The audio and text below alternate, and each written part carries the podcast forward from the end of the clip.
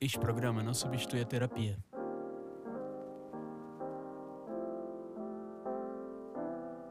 Imagina você se sentir tão especial e ao mesmo tempo tão pretensioso, ao ponto de ficar falando sozinho por vários minutos, esperando que alguém ouça aquilo e ache interessante. Esse sou eu? Não sei. Mas como o nome do programa sugere, isso aqui é uma espécie de terapia para mim. E se alguém ouvir e se identificar, eu vou achar ótimo. Mas não espere muito.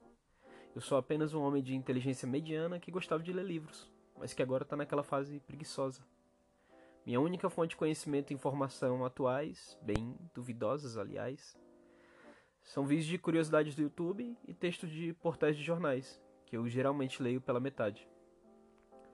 Mas nisso eu sou honesto, porque a maioria só lê o título.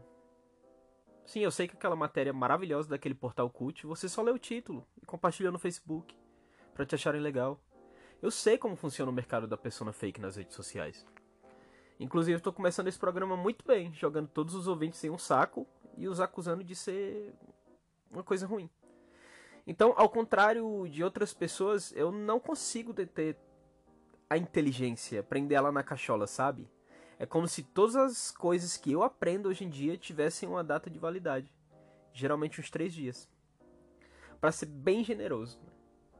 Existem várias coisas que eu sabia e não sei mais. Parece que quanto mais o tempo passa, mais burro eu vou ficando. Um, este é o primeiro episódio oficial deste podcast, fora o micro episódio de apresentação que eu fiz. E eu gostaria de avisar que eu tô gravando este episódio especificamente de dia. Eu pensei só gravar de madrugada, porque é o horário que eu estou mais ativo. Eu sou uma pessoa B, sou uma pessoa da noite. Geralmente eu durmo bastante durante o dia e trabalho durante a noite. Mas por algum motivo ontem eu consegui dormir cedo e acordar cedo e sei lá, resolvi gravar agora. Então, se você ouvir um barulho de uma moto, um cachorro latindo, alguém conversando ao fundo, fique tranquilo. É só a vida acontecendo lá fora. Isso é normal. Este é o primeiro episódio oficial deste podcast. Fora o micro episódio de apresentação que eu fiz, eu acho que eu já falei isso. Então, para não ficar repetitivo, eu vou começar a contar uma história aqui como a gente falar na minha terra, no meu país Ceará, já vou começar com as duas pernas no meio dos peitos. O foda de falar ditados que não são falados no resto do país é que eu me sinto no dever e obrigação de explicar o que eles significam. Esse ditado em questão significa dar uma voadora com as duas pernas no peito de alguém, no melhor sentido possível. Significa que eu vou falar de um assunto importante, que no caso será musiquinha de suspense? Não, não vai ter edição. Vou jogar tudo direto então. Imagina aqueles tamborzinhos tocando. Enfim, o assunto será religião, espiritualidade e crenças em geral. Eu não tenho como saber se você aí tem alguma ou se só acredita nas coisas palpáveis da vida, naquilo que se pode ver. Mas fica aqui comigo. Eu não tenho nenhuma frase de efeito ou razão para te convencer a isso também, mas fica, vai ser legal. Então, eu não tenho nenhuma crença específica, pelo contrário, eu acredito em absolutamente tudo Inclusive já frequentei e estudei diversas crenças e religiões. Da Igreja Católica, o que é completamente normal a todos os brasileiros de mais de 20 anos de idade, ainda mais vindo de uma cidadezinha de 10 mil habitantes no interior do Ceará, como eu. Há aquela igreja branca, bonita, originária da cidade de Salt Lake City, nos Estados Unidos, que as pessoas conhecem os frequentadores como Mormons. Eu sempre tive muita curiosidade, desde criança, de saber que força é essa que extingue os problemas das pessoas e as faziam prosperar. Sempre procurei respostas para meus problemas olhando para o universo, não para questões históricas. Por que eu nasci tão pobre? Eu indagava aos céus. Inclusive, um dado interessante sobre isso é que quanto mais pobre é uma região, mais religiosas as pessoas ali são. Para você ter ideia, uma matéria de 2015 da BBC, o país apontado como mais religioso do mundo é, ou era, pelo menos na época, porque eu peguei a primeira matéria que apareceu no Google, essa matéria de 2015, era a Tailândia, onde 94% dos entrevistados se diziam religiosos. E a nação menos religiosa do mundo, por outro lado, pelo menos na época, era a China, com 7% da população crendo e praticando alguma religião. O Brasil estava em 23º lugar, com 79% dos entrevistados crentes em um deus. Então, Voltando ao meu eu que acredita que uma porta se abrindo violentamente de madrugada não foi um vento e sim um poltergeist se materializando, mesmo tentando ser lógico nas situações, Eu fui batizado na igreja católica e fiz catecismo, porque os mais velhos diziam que criança que dorme de olho entreaberto é pagão, e se você fosse pagão, estava mais suscetível a atrair um espírito ruim e vagar para sempre pela terra. A única vantagem de verdade em ter me batizado e feito a primeira comunhão na igreja católica, já na minha pré-adolescência, foi poder finalmente tomar a hóstia, que é aquele pedacinho de pão minúsculo e ultra fino. Porque antes disso não podia, era pecado, como todo o resto.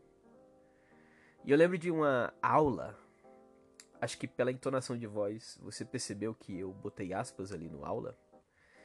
Então lembro que essa aula específica era sobre respeitar seu próprio corpo. Daí você imagina que era sobre comer saudável, praticar exercícios físicos, não ingerir bebidas alcoólicas e outras drogas. Mas não, o professor. Eu vou fazer isso agora para vocês me imaginarem abrindo e fechando aspas com os dedinhos no ar. Eu. Enfim, o que este rapaz de meia idade queria falar, no caso, era simplesmente sobre masturbação. Eu não lembro quais as palavras exatas que ele usou, mas lembro que foi exatamente e extremamente constrangedor para aquela sala cheia de crianças ouvir aquilo. Imagina você com 12 anos, nós da descoberta do próprio corpo, ouvir que bater uma zinha era pecado. Ele não utilizou essas palavras, mas foi isso que aconteceu. E para finalizar, a cereja do bolo era que caso você tivesse feito essas peripécias, você deveria se confessar com o padre e rezar algumas dezenas de Padres Nossos e Aves Marias para se livrar desse pecado pesadíssimo.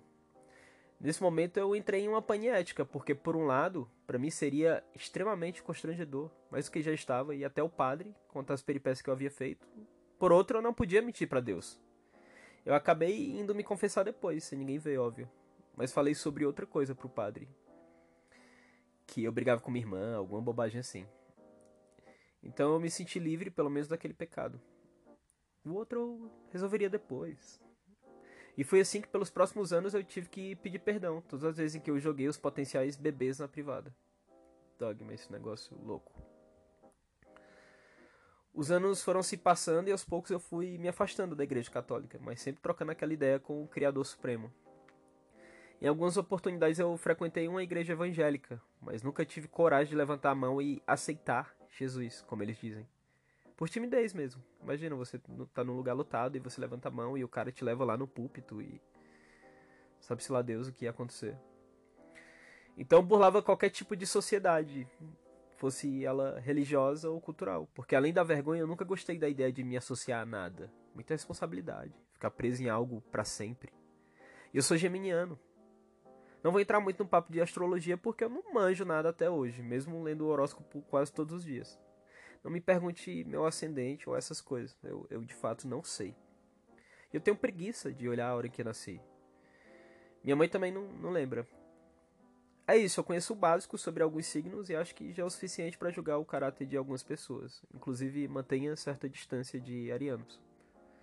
Brincadeira. Inclusive, ao mesmo passo que acho incrível que existam pessoas que sabem tudo sobre astrologia, como os planetas se movem e como isso interfere na sua vida, eu acho uma bosta que existam julgamentos definitivos sobre algum ser, baseados unicamente no dia em que ele nasceu. Não faz sentido para mim. E a trajetória da vida da pessoa, não conta? Uma vez uma amiga, uma pessoa bem centrada e lógica até, que é dessas que manjam tudo sobre o assunto, tiram cartas, que no caso é o tarô, né? Falou o seguinte: a astrologia é um guia, um estudo. É errado julgar as pessoas unicamente baseado nisso e ignorar todas as experiências vividas por essa pessoa até ali. E eu não podia concordar mais. Talvez eu esteja falando isso só porque eu sofro preconceito por ser geminiano. Sim. Mas conheci gente boa e ruim nascidas em todos os meses do ano. Esse é um dos problemas em ser uma pessoa extremamente sociável, o que é uma das maiores características geminianas. Você se permite chegar ao ápice de todas as pessoas, ao lado bonito ou mais feio. Ah, porque eu quero ter conexões profundas e significativas. Quero não. Se permita ficar no básico. Você não tem estrutura para lidar com tudo que as pessoas podem ser. E eu, como bom geminiano, aprendi isso da pior maneira. Mas isso é para um outro programa ou para terapia. Continuando na minha saga espiritual, onde eu precisei me escorar entre pés do além para continuar tendo esperança de que alguma coisa daria certo, ignorando as várias coisas que já tinham dado certo. Mas recentemente eu frequentei um centro espírita aqui no bairro onde moro, que é um daqueles bairros onde as pessoas andam com cachorros em carrinhos de bebê. Brincadeira, não é pra tanto. Eu cheguei até ali guiado pela minha antiga crença de vida após a morte e espíritos obsessores que nos atrasam. Espíritos obsessores, para quem não sabe, são pessoas desencarnadas que geralmente ficam perto de pessoas que têm problemas com vícios, cigarro, bebida. Eu, obviamente, estou definido porcamente e peço desculpas a alguém que seja um praticante da doutrina espírita. Sim, eles não se consideram uma religião ou culto, mas sim um estudo. Enfim, eu não vou conseguir resumir o que é de fato a doutrina, então vou limitar a minha experiência por lá. Eu fui ali buscando um pouco de paz, porque sentia que estava tudo muito pesado. Eu estava sem dinheiro para terapia. Engraçado que para cachaça não faltava. Né? Enfim, prioridades. Eu frequentei algumas vezes e gostava do passe, que nada mais é que uma sala onde você passa para fazer uma limpeza espiritual. Eles te sentem em uma cadeira ali e algumas pessoas ficam ao seu redor fazendo uma reza ou oração para os obsessores saírem fora. Acho que era esse o propósito.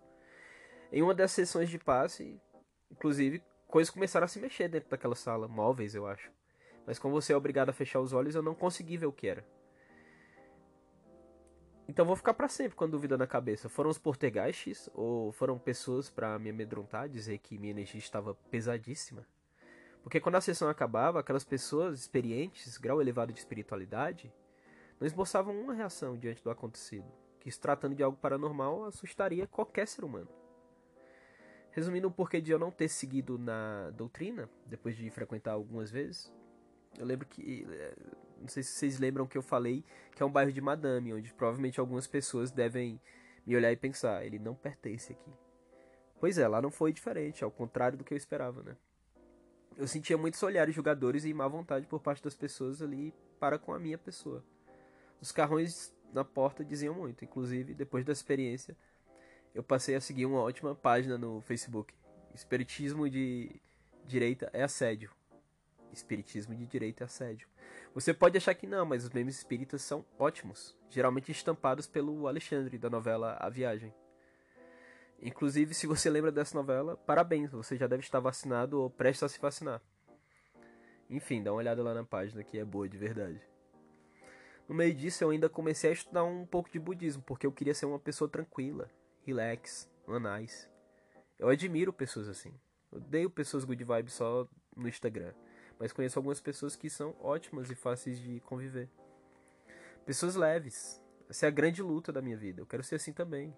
Por que não? Voltando aos estudos do budismo, eu acabei lendo coisas horríveis em um livro de budismo. É, que era o budismo de Siddhartha Gautama. Depois eu descobri que existem outros, né? Mas não me aprofundei tanto.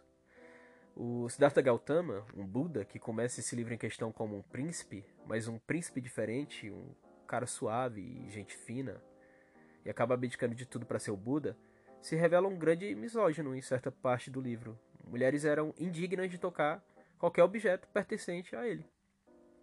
Eu não posso ignorar o fato de que isso foi escrito há centenas de anos e as tradições locais da época, algumas tradições, sei lá, bizarras que continuam existindo no mundo, regido por religiões, são tradições misóginas ou eram. Hoje em dia deve ser um pouco menos, mas ainda existe e muito disso mantido por causa das religiões e crenças.